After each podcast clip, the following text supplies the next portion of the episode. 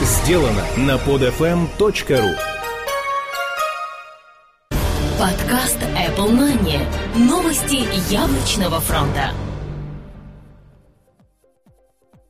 Здравствуйте! Вы слушаете 12 выпуск нашего новостного яблочного подкаста. С вами, как всегда, мы, Влад Филатов и Сергей Болесов.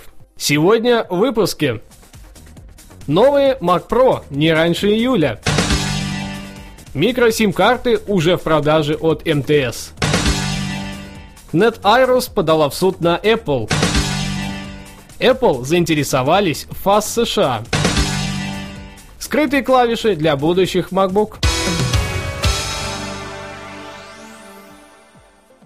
Компания Apple подала на рассмотрение новый патент скрытых клавиш применяемых, судя по всему, в будущих MacBook. В описании патента значится название технологии Disappearing Button or Slider, который позволяет использовать поверхность как некий сенсор.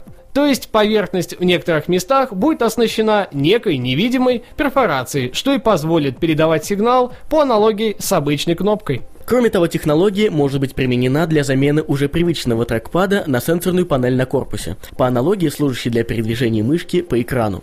Явно бы все не отказались от сенсорной кнопки Home в iPhone или iPad. Apple заинтересовались в ФАС США.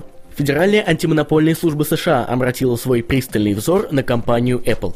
Как пишет The Wall Street Journal, контрольный орган власти уже сделал запрос в компанию по поводу ограничений в их лицензионном программном соглашении для разработчиков и рекламного сервиса iAd.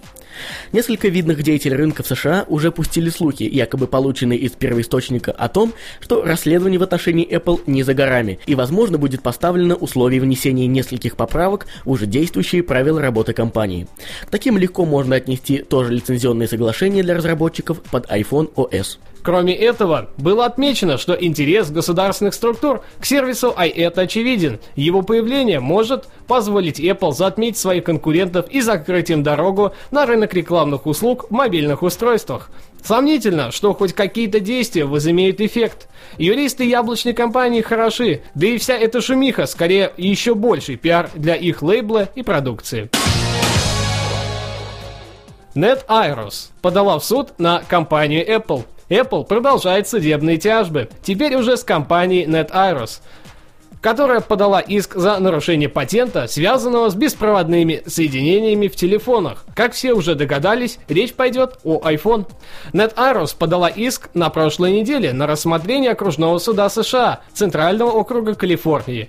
В исковом заявлении утверждается, что в телефонах iPhone 2G, iPhone 3G и iPhone 3GS был нарушен их патент, полученный еще 5 сентября 2006 года. Дата слушания по делу пока не назначена, но в скором времени все решится. По сути, странно, что компания NetIROS подала иск, так как ранее их патент распространялся только на ноутбуки и нетбуки.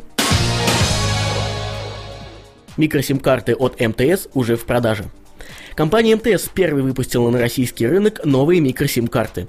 В интервью изданию «Ведомости» директор по связям с общественностью МТС Елена Кахановская рассказала, что таким образом оператор готовится к появлению iPad 3G на территории нашей страны. Причем именно неофициально, так как, по ее словам, очень много людей заказало или купило устройство за границей. Конечно, здесь представители сотового оператора немного лукавят. Официальные продажи iPad России тоже не за горами и наверняка начнутся к концу этого года. А как известно, сани к зиме лучше готовить летом.